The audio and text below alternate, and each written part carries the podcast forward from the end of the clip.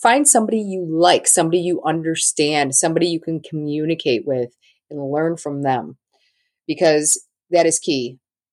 Don't listen with your mouth. You're listening to Femcanic Garage, the podcast that features women in the automotive and motorsports industries, a community that elevates, empowers, and evolves by smashing stereotypes and breaking down barriers for women. I'm your host, Jamie Plossman. Buckle up for the ride, Femcanics.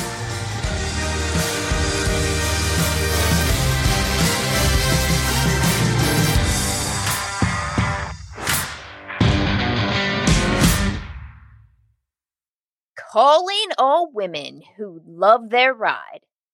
I would like to introduce you to a one of a kind women's motor fest. You will not want to miss this sisterhood celebration of women owned whips, cars, trucks, motorcycles, ATVs. If it has a motor, it belongs. Ladies, this is our motor fest. Boys are welcome to attend, but the spotlight will be owned by the women in their whips. Check out all the details by visiting womensmotorfest.com. Jaime Hjelm is in the driver's seat today. She built her first transmission at age 17 by reading a manual and has built hundreds since. Between 1997 and 2001, she traveled the Lowrider magazine circuit in the world of wheels showing her car. Jaime co owns and runs and has worked daily in her shop for over 10 years, which she and her sister Naomi opened to the general public in 2018 in the suburbs of Chicago.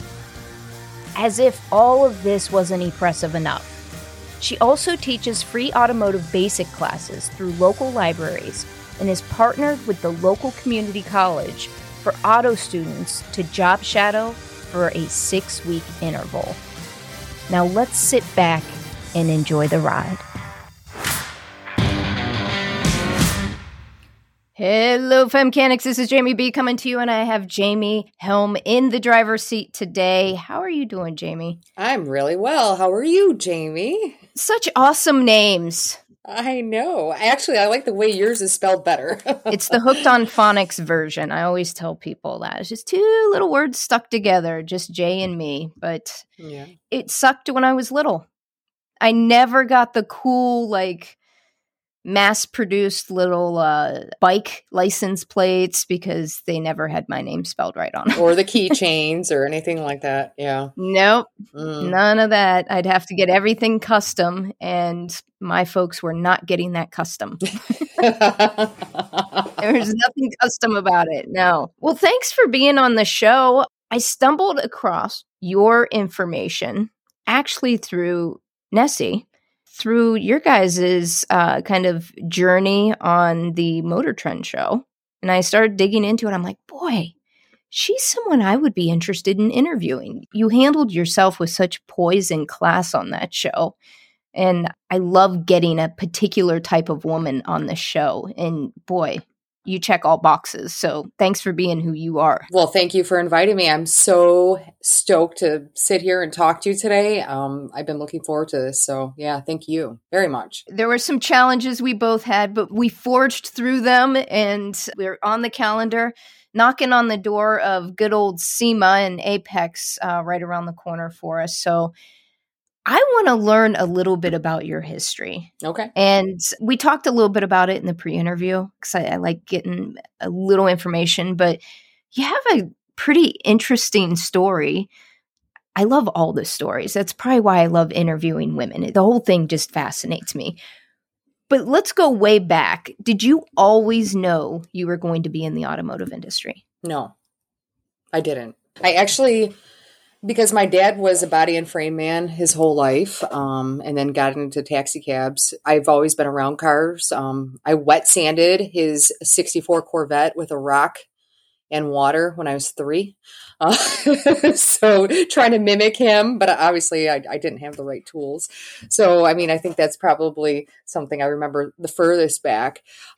But you know, I graduated high school early, um, a year early, and uh, I actually went to community college for a while, and I wanted to go to four year college, and my dad pretty much stopped me. He said, Why would you do that? Why would you go to college? You have your family business. You don't need to go to college. so you have everything right here. Exactly. So, um, know, I mean, I've always had a passion for cars, uh, but actually working in the field, it really came down to helping the family and saving money and uh, I guess just sacrificing. So, my dad, I always sat next to him. I was his shadow at a very young age. Watched him do frame repairs and uh, body work and painting. So I could paint by the time I was about, I want to say 13.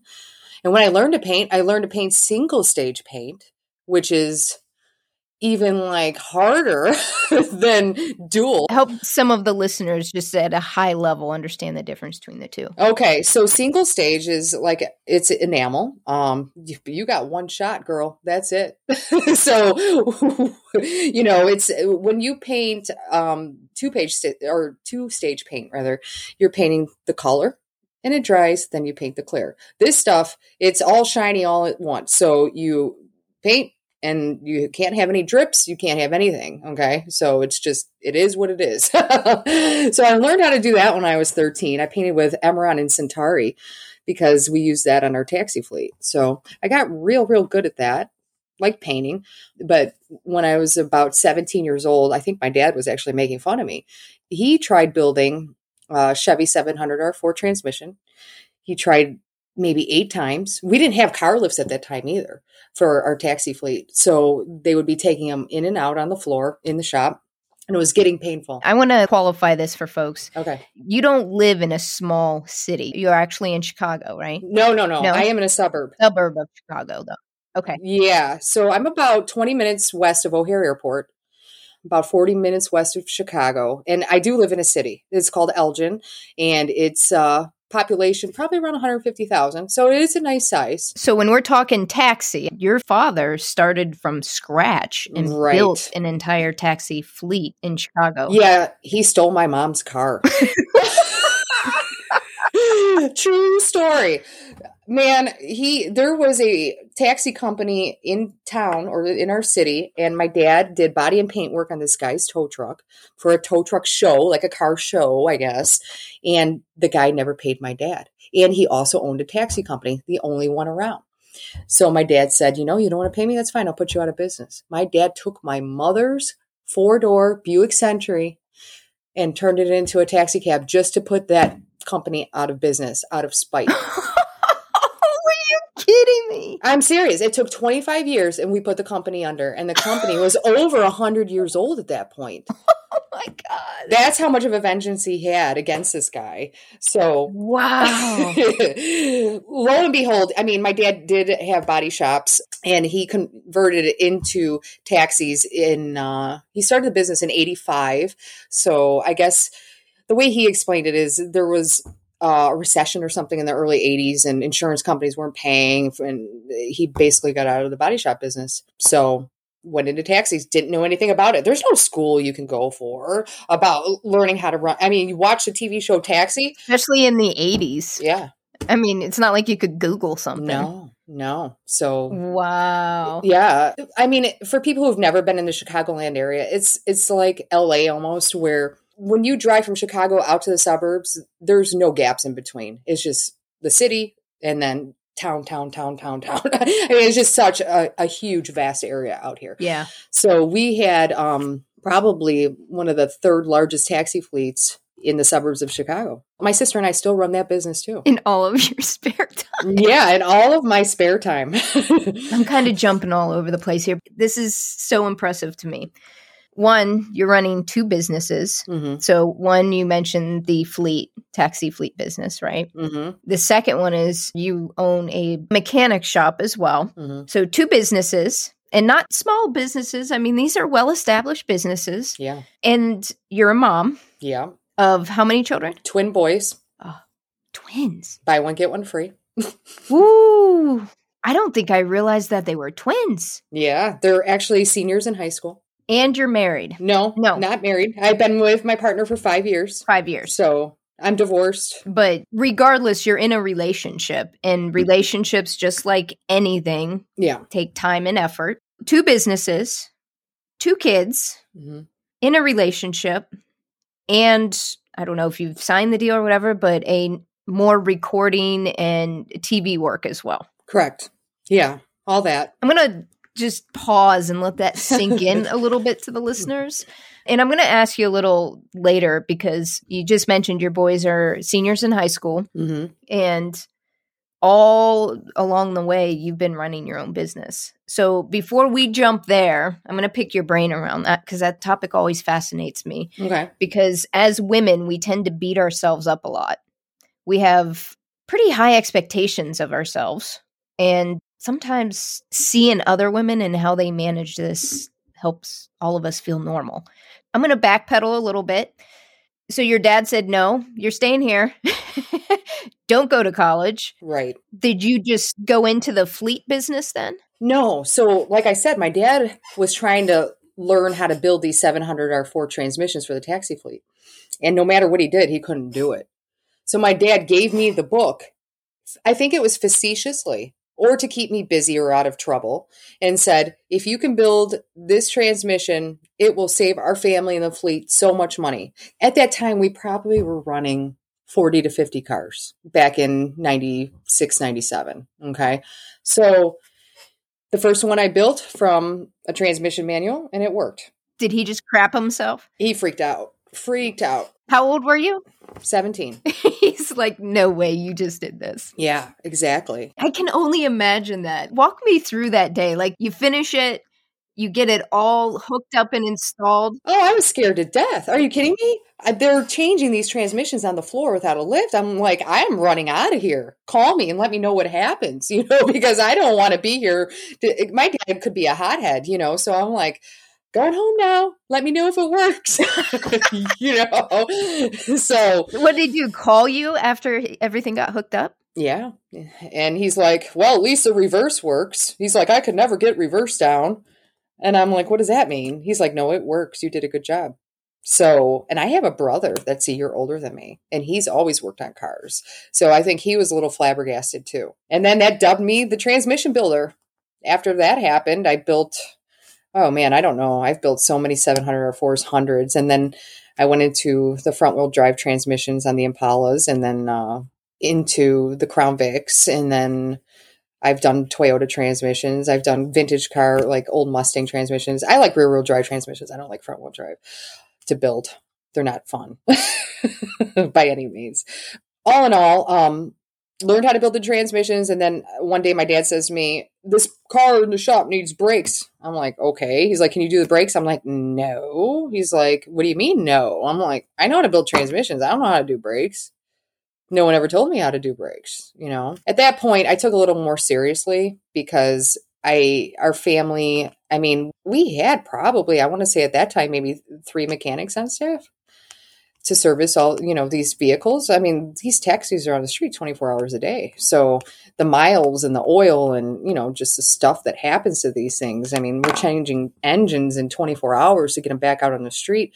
So i mean it was very serious to get these cars fixed right away and make sure they're safe because they have to go through safety lanes and emissions and all this stuff.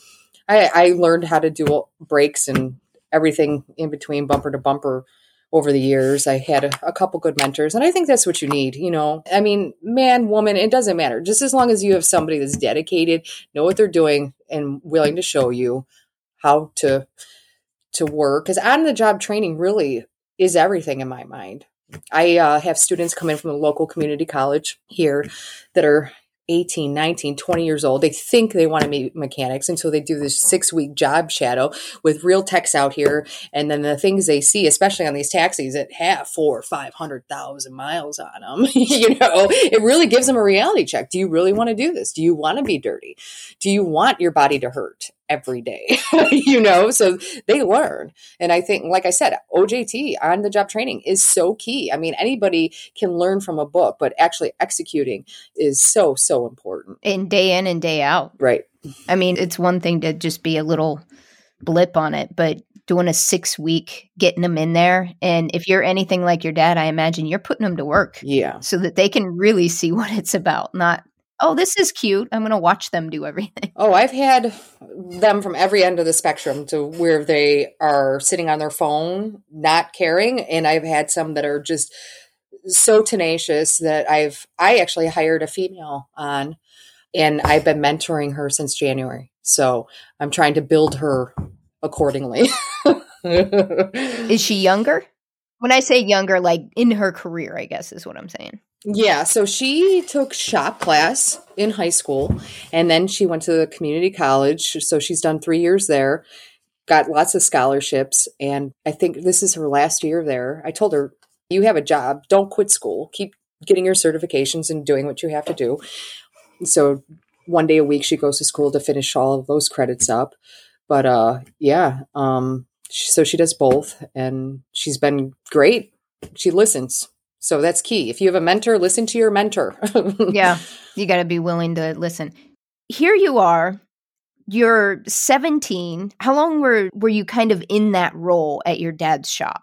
Um so at the same time, I also had a show car that I would take to World of Wheels and travel around the country with. What is World of Wheels? World of Wheels is a large car show, very commercial. And like it would be at McCormick Place in Chicago, which is a very large facility. It would travel to major cities. And it's a combination of any kind of show car, really. Um, rods, uh, lowriders, uh, motorcycles, just pretty much everything under one roof. It's just like a huge car show. They still do it today, but I don't think it's quite as big.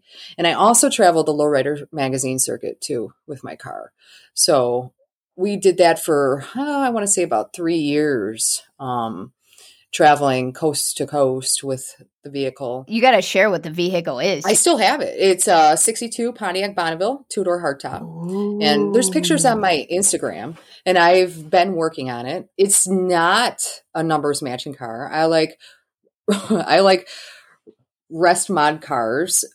I love vintage cars from the 30s, 40s, 50s, 60s. So in my mind, build it the way you want to. You know, make it fun, make it yours, bring it up to technology, to what you need that suits you the best. And I even had that motto back in the 90s.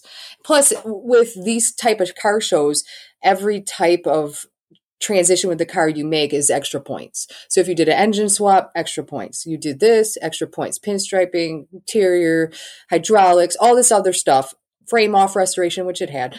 Um, I have trophies taller than me for this car because of you know, and it, and it was an upset in the industry back in the '90s because there weren't any women in the show car industry, at least lowrider shows. And the way my name is spelled, they would call me Jaime. I know, right? That's the thing being in this industry and us having the unisex name. Sometimes I'll get stuff in the mail and they'll be like, Mr. Jamie Plossman. And I'm like, oh yeah, I get that. oh boy, okay. Gotcha. you know, yeah, that's a Jamie thing. right? So, how old were you when you got that car? I was about the same age. I was, I was about 17. So my dad and I went to like a warehouse. His friend owned it. And it was filled with vintage cars. And I saw this car and I fell in love with it. And, you know, my dad wasn't like a huge spoiler guy like to his kids, but he could see my passion for the car. And I had come back from a trip with my girlfriends and it was sitting in the driveway waiting for me. Oh, wow. And no matter how much I buffed it or waxed it, it would not shine. so that's where the whole restoration process happened. And it ended up turning into a very well known show car back in the 90s. So, Did you name it? Is your car a boy or a girl? yeah, yeah. So, my car's name is the Chief Pontiac. And not only that, but my dad is a registered Native American too, or he was. So, it kind of fit. So, the your car's name is Chief. The Chief, yeah. The Chief. Okay, Mm-hmm. the Chief. Yep. Okay, I got it. Oh, I love it. What color is it? It is purple. Like a deep purple, a brighter purple? I'll tell you, like a lot of people see the car and they think that it is like a house of colors, like pearlescent, but it's not. It is actually a Ford Mustang Probe Escort Ranger color from the 90s. A very deep, almost like cobalt slash purple. Like almost like a plum? No, No, not quite that deep. it's purple. Like it's purple. like my my white out here. Yeah, it's purple. I love it. So, 17, you knock your dad's socks off and like, Mhm. look at me. I rebuilt this transmission that no one else could. hmm You got this car. Sounds like you caught the bug. Yeah, I did. How long were you doing that? Like building transmissions, brakes, all that? Oh, so I still build transmissions today if I feel like it. And you know what's funny? I've been redoing my Bonneville. Um, for shows, I had a 396 big block Chevy engine in it, which was out of my mom's El Camino SS. And my dad said, "Give your mom back her engine." So I did. and I put Wait, I gotta, I gotta pause. Think about. I'm just thinking of the typical conversation in most families, right? My daughter bu- took my shoes and borrowed my shoes. I want them back. We were the same size. Give your mom back her engine. yeah, and I'm like, well, it's all done up and fancy. There's the Hjelm family for you. hmm I'm like, it's got the chrome serpentine system. It's got this. It's got everything chrome on it. So yeah, yeah. The engine came out, and then I just for the second time mounted um, a Chevy 350 small block engine in it, Gen One. Why'd you go with that one? Okay, so this is another thing that a lot of people don't know about me. I do not have the need for speed. I never have. So when I turned 16, I did not get my license. I saw so much wrecking and bloodshed from taxi cabs. I did not, I had no interest. Mm-hmm. So my dad is the one who pressured me because at that time we lived about a half hour from work. He's like, instead of taking the train every day, maybe you should get your license, you know. So I, I finally caved in. I mean, my dad was the one who always had the conversations with me, even when I was younger. You have to wear a bra. you know? we had to have that conversation too. You, You, know? had it with your dad. That's awesome. with my dad. I'm like, where's my mom? you know, no, my dad. That's hilarious. That's that's awesome. Kudos to dad. What is dad's name, by the way? My dad's name is Frank. Frank. Okay. hmm And that's my brother's name too. So is he a junior? Actually, my dad's the junior. So yeah, my brother would be the third. Okay. Nice. That is awesome. We'll go, Frank. You're awesome. So here you're going down this path. What were some of those like pivotal points for you Yeah. throughout this journey? Because it since you were little little, Right. you've been in garages and painting, mechanical, you name it, Right. right? You've been around it your whole life. What was like one of that pivotal moments? I think everyone has them. The quarter life crisis. Everyone has, I think, a quarter life, uh, midlife. There's like, like those pivotal points or awakenings where it's like, okay, I'll tell you. So, like I said, we traveled the show car industry for about three years, and then my dad got sick. So my dad um, was a Vietnam vet. He had Agent Orange. In 2002, they diagnosed him with kidney cancer. At that point, everything came to a screeching halt. So it's kind of like, okay, shows are done. Dad's sick. They removed his kidney. He ended up being fine for a while, but you know, it, it kind of was a domino effect from that where he ended up having like 18 surgeries over 20 years. So, and then I'm not talking about small surgeries, I'm talking about like lung, back fusions, neck fusions, just so much. Okay. So at that point, and I have a little sister that's three years younger than me, and she is my rock, and I am hers. Now, my brother, don't get me wrong, we're very close. He does work with us, but my sister and I have always been very, very close. So my sister and I are the ones who run the day to day business. And we were back then too. And we were very young thrown into this. But you have to understand when my dad started the taxi company, I was about seven or eight. My sister was probably four or five. I mean, we've been in the industry our entire lives, and there's nothing that really surprises us anymore. So, I mean, we know what to do. Um, but that with a family member that is so instrumental, started everything, had all the ideas, all the plans, all the wishes, all this, the dreams, and then all of a sudden they get sick like that and you you have to do something. So my sister and I stepped up. That's all we could do. The fun stuff was over at that point. No more shows. Car was set aside. My car was sitting on the rack for damn near 20 years because I got married. I had kids. I just ran my fleet of taxis and kept repairing the cars on the fleet. You know, at one point we were up to 80 cars. I mean, that's it's a lot of cars, it's a lot of drivers, it's a lot of headaches. Yes. Especially with a 24 hour business. Yes. So fast forward, my sister and I uh, have been keeping everything together, and my, you know, then Uber and Lyft came in Mm-hmm. the uh, whole industry, which, yeah, it was a huge upset. But anything with technology, it is. It is what it is. You know, everything is going to evolve. It's either going to get better or it's going to go. You know, one or the other. So we've hung on. Um, one of the very few companies that have in this area, not many have. So, uh, but we've had such an established business for so many years that it's uh, a household name in the suburbs where we're from, our company, for, for the taxis, that is. But you know, it's funny, and I hate to say this, but like we ran Chevys and Fords for so long on our fleet. My dad wanted to get into the hybrids because the gas. You remember when the gas prices were like around four dollars a gallon? Yep. It was getting crazy. Yep. So he wanted to get some hybrid cars because it would relieve the drivers. The drivers get the car filled with gas, they bring it back filled with gas. That's how it works in the taxi industry. So if they could have a car that's more fuel efficient, they could they'll pay more for the car. So we ended up uh, buying a whole bunch of Toyota hybrids, and virtually overnight, we saved so much money on parts and labor, m- moving from domestic to Toyotas.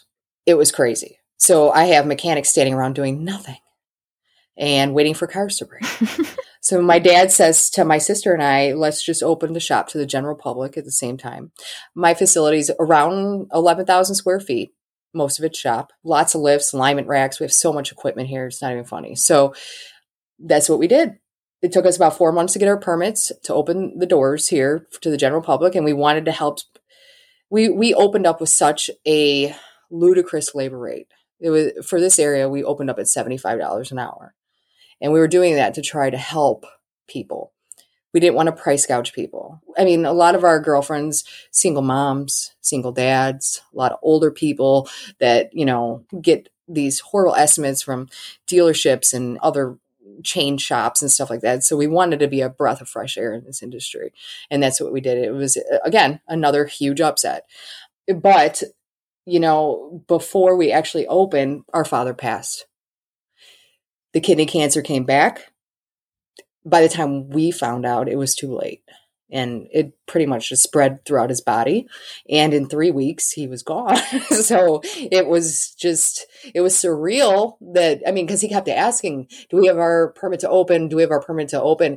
And then one day he just didn't feel good, went to the hospital, and the doctor's like, you're not leaving. And it was crazy. So he passed May 3rd, and we opened up on purposely on his birthday on June 7th. Mm. What year was that? 18. Oh, that's not that long ago. No, no. But, you know, he was everything to our family, um, my sister and I. So every day it's like, that's why it's like you you have to do what you love to do. You have to reach for the stars. You got to keep your family together because family is so so important. My sister and I got every single one of our taxis together on his birthday and went from one side of the city. I didn't even pull a parade permit. They were so pissed at me. Yeah. and we took a taxi parade all the way through to our shop and then did the opening. So for him, That is so cool. What kind of response did you get? you know, I think people were really, really freaked out about, people were really freaked out because they've never seen so many taxis clog up streets. And then there was actually um, a newspaper article about it. So that's on our business uh, website. I think, uh, you know, my dad knew so many people, and he was one of those people that would just sit and talk. and talk and go to restaurants and talk to people. He was just like part of that old guy coffee clutch crew. he was a talker. So and a visionary. Oh yeah, he was. yeah. Wow. Biggest risk taker I've ever seen. So I, I'm just reflecting on, you know, him taking your mom's car and starting a fleet business from the family car. Eh, she had no idea. She was so pissed. She's like, "Where's my car?" He she thought he was painting it. Nope. yep. Wow. What a man. What a man. I'm just processing right now. Here you are, 2018. That's literally three years ago. That is not that long ago. hmm What's next? Have you and your sister? Now, I don't know how involved your brother is in that part, but I know day to day you and your sister run the business. What vision do you have for the business? Well, you know, as taxis have changed a lot with technology, this industry is too. So between we do work on hybrids, so that's good. But um, the electric cars, it kind of worries me how fast, like how fast are they going to come in? And even though I've been working on cars for over twenty years, it's it's one of those things where you have to keep learning. You still have to go to classes. You still have to keep up to date. You still have to talk to other techs and learn. I mean, it's not like you know everything, even though you've been working on cars for over 20 years, you know. So, but I mean, I think our ultimate goal, we we need a bigger building. And my goal from the start was to be a 24 hour shop because this area is actually very blue collar. There's a lot of warehouses, a lot of third shift workers, people that need services, even on emergency and stuff like that. So, I mean, I wanted to have a shop around the clock. It, my sister and I are so used to running a 24 hour business that it just, to us, is like whatever, you know? So I think that, and there's nothing like that around here doing something like that, like maybe doing heavy engine repair and and transmission swaps and stuff like that at night and turning these cars over faster and then doing the regular jobs during the day. You did all of this while being a mom of twin boys. So, Hmm. what was that like? I see two aspects of this. Like, I've talked to women where uh, they are an employee of a shop, right? And you wear way more than two hats, but just to generalize, you are an employee and the owner, Yeah. right? How did you do it? So my dad made me take two years off work, which was excruciating for me because I've always worked. Um, I want to pause and reiterate it. Your dad made you. This guy gets cooler and cooler the more. these were his first grandkids. Okay. So he, uh, twins run in our family. There's over 130 sets that date back for 200 years. I had no idea I was having twins. Surprise! My doctor was so old school. I didn't have an ultrasound until I was five months. now there's 3D imaging and you can see their nose hairs. yeah, right. And then basically, after I had my ultrasound, two months later, they were there. You know, so I didn't really have a lot of time to process this. Um, but after two years, I put them in daycare together. Obviously, um, I would go and pick them up from daycare wearing my work uniform, dirty, head to toe. Other parents would look at me like like I was crazy, you know, like looking like this. They're not used to seeing women dirty, smelling like fuel, you know, picking up these little kids. Especially then. I mean, that's probably what, 16 years ago? 17? Um, about 15 years ago. So, About 15 years ago? yeah, so they were about two, they're going to be 17 in 10 days. So, yeah, about 15 years ago. I think there's been a lot of change in the last like 10 years. Wouldn't you say? I agree. there seems to be a lot more, especially with like social media. Mhm. It, it seems like it's helping bring more women into the industry because it's normalizing a little more. I agree. And I think it's great. Yeah, even 15 years ago when you were strolling up there. Yeah. How were you received by like your friends and like other family members? You know what? Um, my girlfriends that are from high school, I grew up from junior high, from elementary, pretty much. So, and there's only a few of us. They, it was a norm. Like my girlfriend would get in a car accident, I'd fix her car. you know, so it's kind of like you need brakes done? Okay. And that's one of the reasons why my sister and I started our shop because we had so many girlfriends that had issues with their cars, would get an estimate and be like, does this sound right to you? And I'd be like, wow, that sounds like super overkill. Why don't you just bring it over here for me to, I can't work on it, but I can look this quote over for you.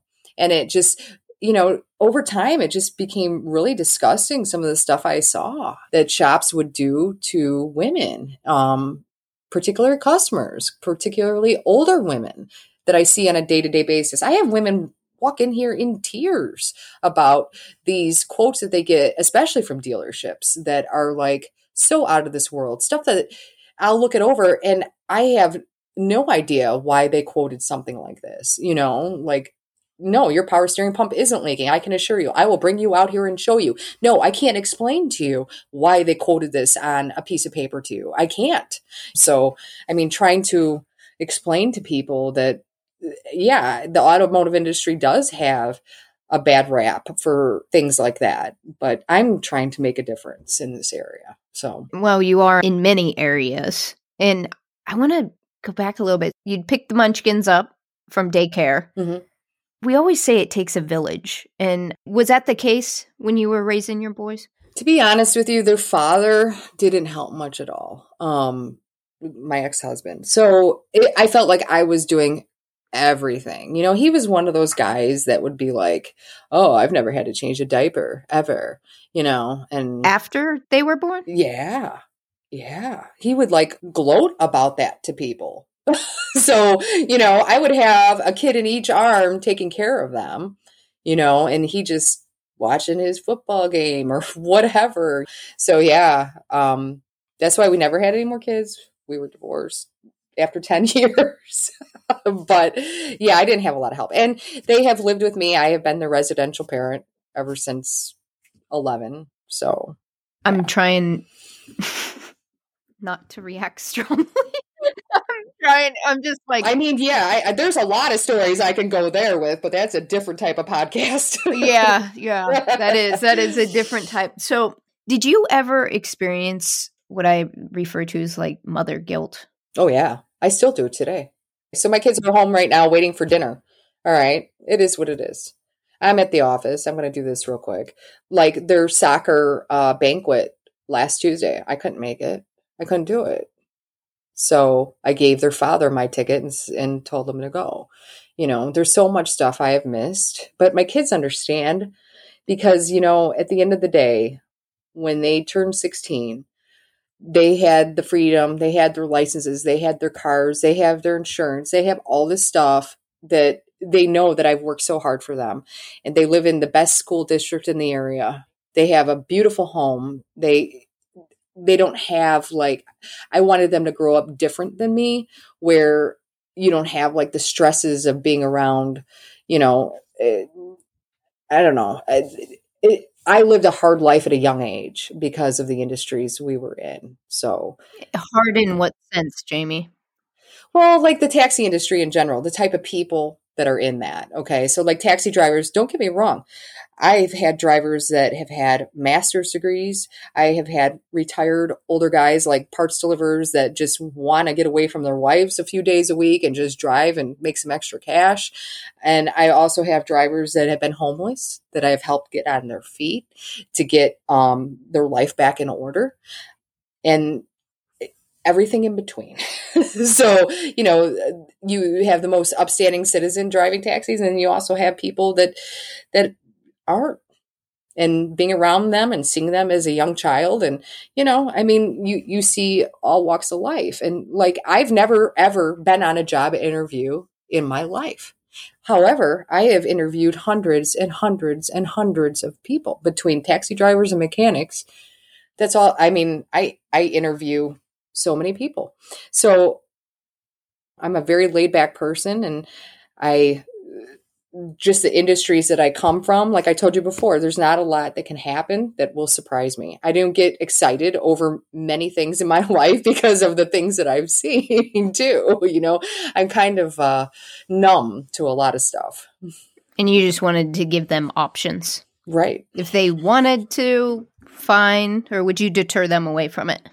No, absolutely. You know, um, last summer I brought him down here. I was showing all the well because we all have boys. My brother has a son, my sister has a son, and I have the two. So we and my my brother has a, um, a stepdaughter, but it's predominantly boys in our family at this point. So I would gather the boys up and I show them how to do brakes, show them how to do oil changes, and believe it or not, my kids have no interest, none at all. My sister's son does, which is cool. But my two, nope, not at all. Wow. What do they think about mom? What did they think growing up? Like I don't know. They think it's normal. Isn't that interesting? Yeah, they they know no different. Like people will say stuff to them and they'll just be like to them it's just like having a job at the local grocery store, you know. Do, like, does any of their friends are like, "My god, that's cool your mom does that?" or Yeah, I'll tell you a story. So this past summer, one of my twins bring home a friend and they were going to go to Great America, like an amusement park. And the boy's like, Is that your mom? And Hunter's like, Yeah. He's like, Why? He's like, Shh, my car was in her shop last week. I can't believe that's your mom. Oh my gosh. you know, he was, the kid was freaking out. you know, Did you get any like um fanboying after you were on Motor Trend? Did any of them know? Like any of his friends, like your mom was on TV, or no, because you know why? They have different last names than me. I took my maiden name back. Ah, okay. So a lot of people have no idea like who their mom is at all. That's hilarious. Yeah. It's hilarious. is so yep. funny. Mhm. Uh, so, real quick, you were on Motor Trend. Mhm. What was that experience like for you? So I get an email one day off of my Wicked Wrench business website of a casting agent saying, Hey, you should put in for this. I don't know who this guy is. So I start reading about it. I'm like, five years experience. If you love cars, if you work on cars, I'm like, oh, sounds pretty cool. So I'm like, hey, Frankie, that's my brother. I'm like, what do you think about this? Maybe we should try to put in for this together. He's like, yeah, okay, cool. so we just kind of made a video with him and I. That was it. And sent it to the casting agent. The casting agent, like, emailed me. And I don't know. I get so many business emails and school emails and, I mean, bills and all this stuff. Yeah. I didn't see it. I didn't see his response. Then he emailed me again. I'm just like, okay. So then he wanted a couple pictures. We sent him over. And then they were like, you're in. I'm like, just like that? He's like, yeah, you're going to be a brother sister combo. I'm like, okay, sure. Okay, fine. So That was it. pretty much Like, how long was the video? uh, 10 minutes, maybe? So, not crazy long. No, no, we were just explaining us, showing our shop, showing what we do, talking back and forth about, you know, why it would be cool for us to go there. Um, and that was pretty much it, pretty cut and dry. So, At that point, were you still thinking, is this a scam? yeah, I mean, come on. I mean, who, who gets a cold email like that about, oh, uh, let's go on Bitchin Rides? Really? Yeah. Really? you know, I mean, something that you've seen for so many years on TV while you're cooking dinner. Well, at least me. And I'm just like, okay, you know, so So, was that a surreal experience for you? it was crazy.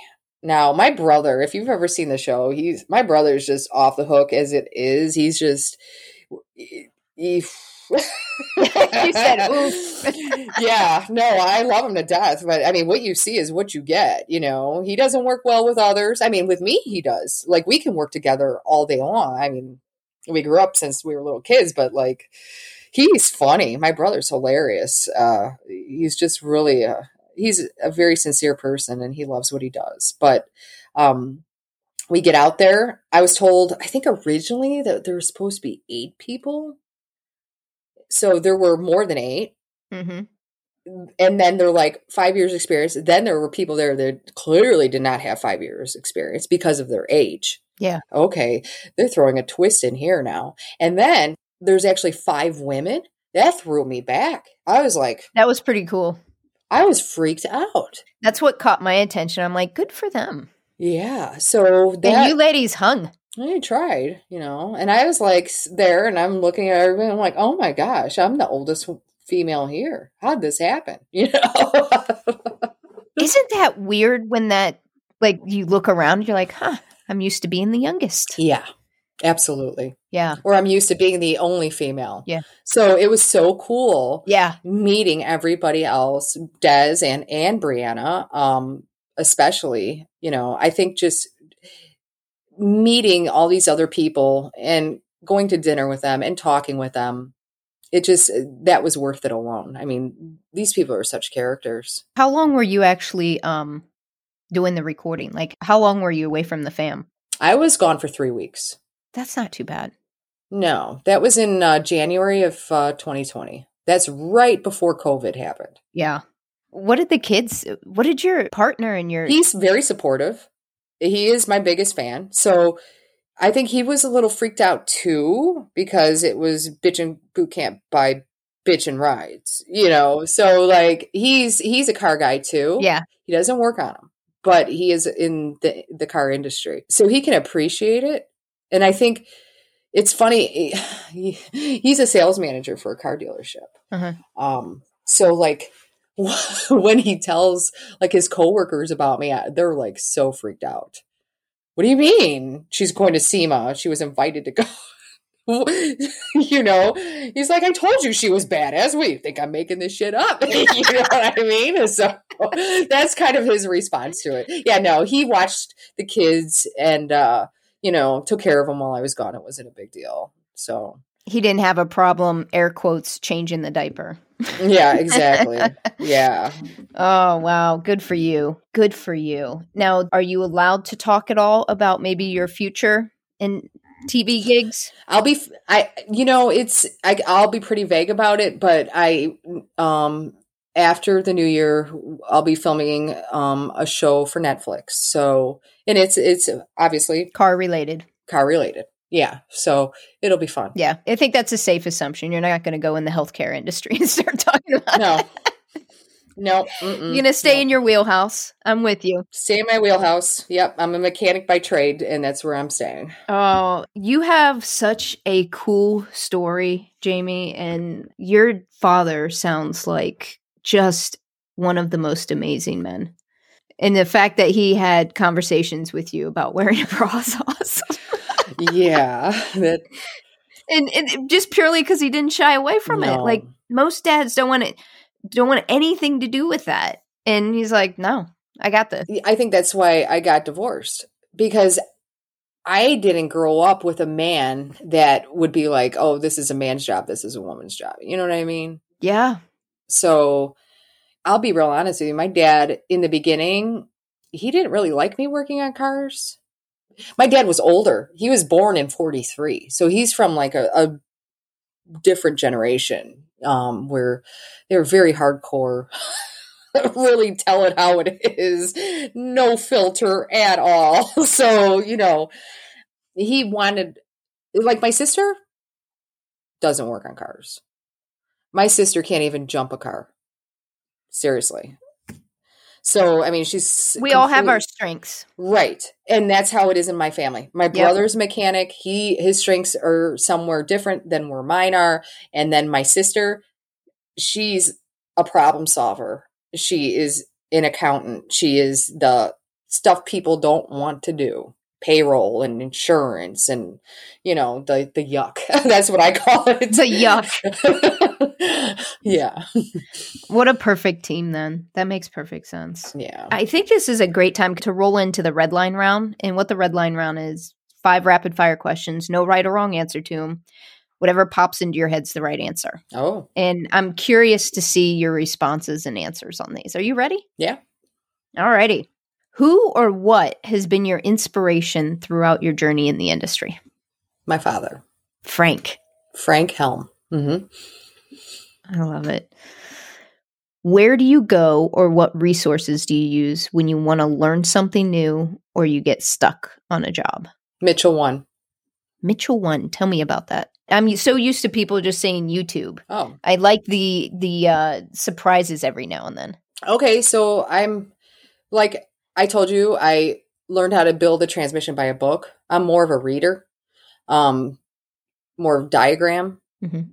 So Mitchell One is the oldest source in the country of automotive labor time and repair manuals. So, you know, you can, it's, it, it, I am constantly using it all day, every day. So I'm the problem solver when it comes to all the text here with, oh, this is what's going on and this and this and this. And then I put it all together and tell them what to do with the car. Um, I'm not wrenching day in, day out. I'm trying to figure out these issues with these cars day in and day out. Don't get me wrong, I do work on my, the cars, but um, I feel like I'm doing more problem solving, especially with these newer ones today. Uh, so Mitchell, when you type in there, let's say you have a, a, a P uh, 456 code and for that particular particular car these are the top fixes. And this is what this means. And then if you need to see wiring diagrams you just click here and here. So i mean it's just it's the tools all at your fingertips. I mean youtube's good. I mean it's cool. It's not always right though. You know what i mean? So. I have to constantly tell my kids that. They're like i saw it on youtube or i saw it on tiktok. I'm like oh man check your facts. I'm like ah boy what excites you most about what you do, Jaime? Customers. The customers that come in here on a daily basis bringing me cookies, pizzas, uh, flowers, um, or just saying thank you. What is one story about the most touching experience you've had with a customer?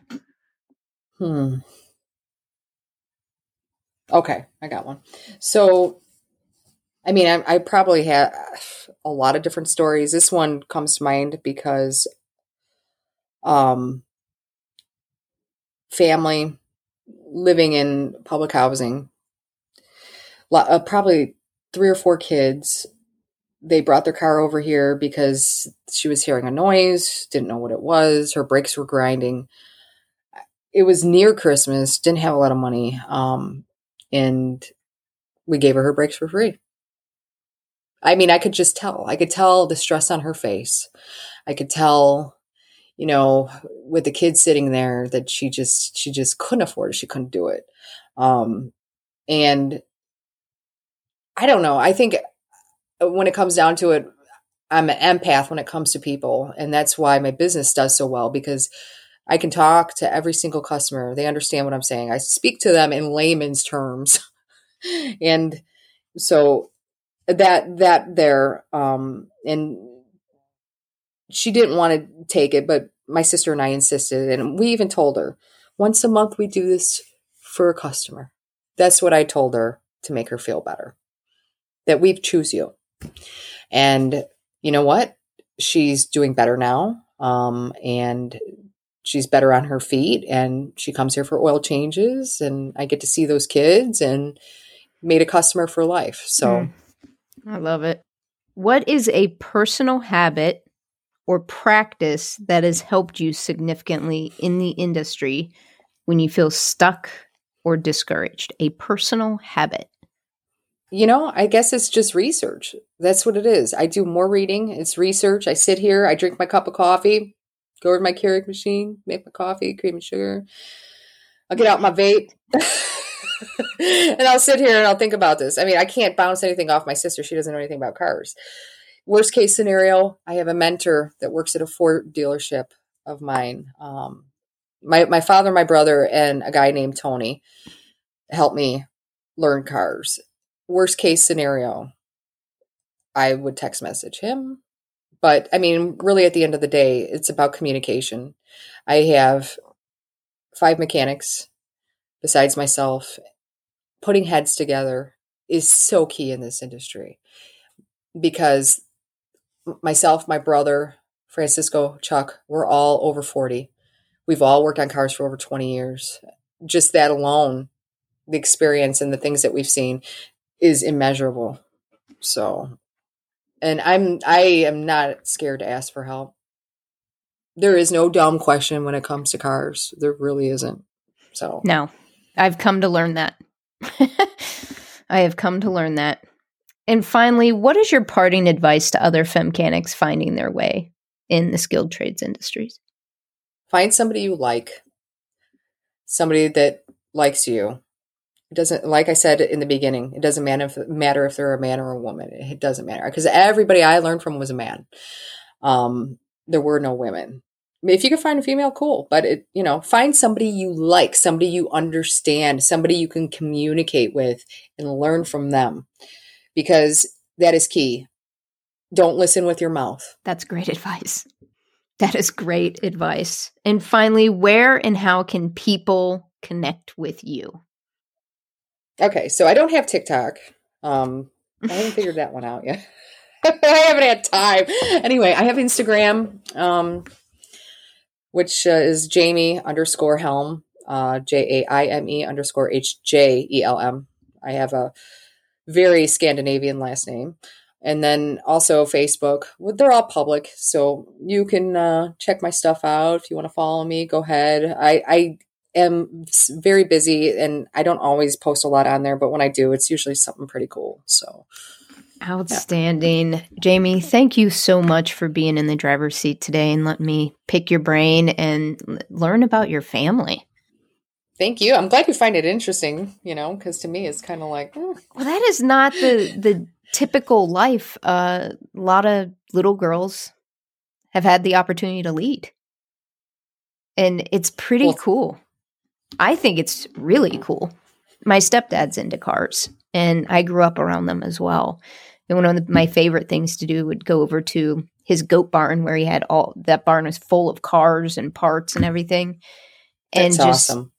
clean car parts. I remember sitting down with little, you know, it was an old porcelain refrigerator drawer, like a veggie drawer from an okay. old one, like an old refrigerator. And I remember sitting down on a um, crate. There was gasoline in it, and as a six-year-old cleaning car parts in that gasoline and wire brush. Wow! And and I loved it. I mm-hmm. was in heaven. And those are some of my fondest memories of my entire childhood. And uh, riding with him in his box truck to swap meets, um, on a crate or in a tractor tire. Was he buying or selling or both? Primarily buying. He may have sold some stuff, but he was primarily buying. And I loved it. I had so much fun doing it. And I don't know why I got away from it, but I did. And that's why what I shared with you earlier, doing Femcanic Garage is me, it's like a coming home for me. And I'm glad you made that decision because so many people are so geared to going to college, doing the paycheck thing and not taking risks, you know, and that's why the trades are in the position they're in right now because everyone is brainwashed from school. You need to get a degree. No, not everybody needs to get a degree. So, yeah, I am so happy for you that you've made this transition. And like I said, I can't wait to talk to you a year from now and just to hear how you're just going to be so gratified by the change and what's going to come That's it. the plan. And uh, all of what I refer to as the Femcanic Garage alumni. You are officially part of the Femcanic Garage alumni. It's an exclusive group of women because they are the only women that I have interviewed. So thank you for being part of this group. I'm honored to have you in it and I'm super excited to watch your journey. Thank you. I'm very proud to, to be part of the alumni. Thank you so much, Jaime. Jaime Hjelm, Wicked Wrench Company. I'm a femcanic. Lyn St. James is in the driver's seat next. If you know motorsports and of the Indianapolis 500, then you have probably heard of Lyn St. James. She is one of the most iconic women ever to have graced the motorsports industry. She is an author, businesswoman, and her awards and accomplishments read like a sizzle reel. Lyn is known as the American woman racing icon of the century, the first woman to have earned the Indianapolis 500 Rookie of the Year honors, and has been invited to the White House three times. I'm pretty sure I don't need to explain to you how awesome this interview is. So be sure to tune in next week. Until next time, Femcanics. Thanks for listening to the Femcanic Garage podcast. You can find us on Instagram, Facebook, and Twitter at Femcanic Garage. Check out our website, femcanicgarage.com, for swag and the transcribe for each episode.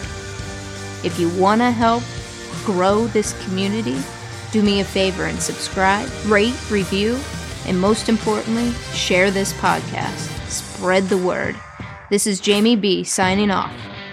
Are you a femcanic?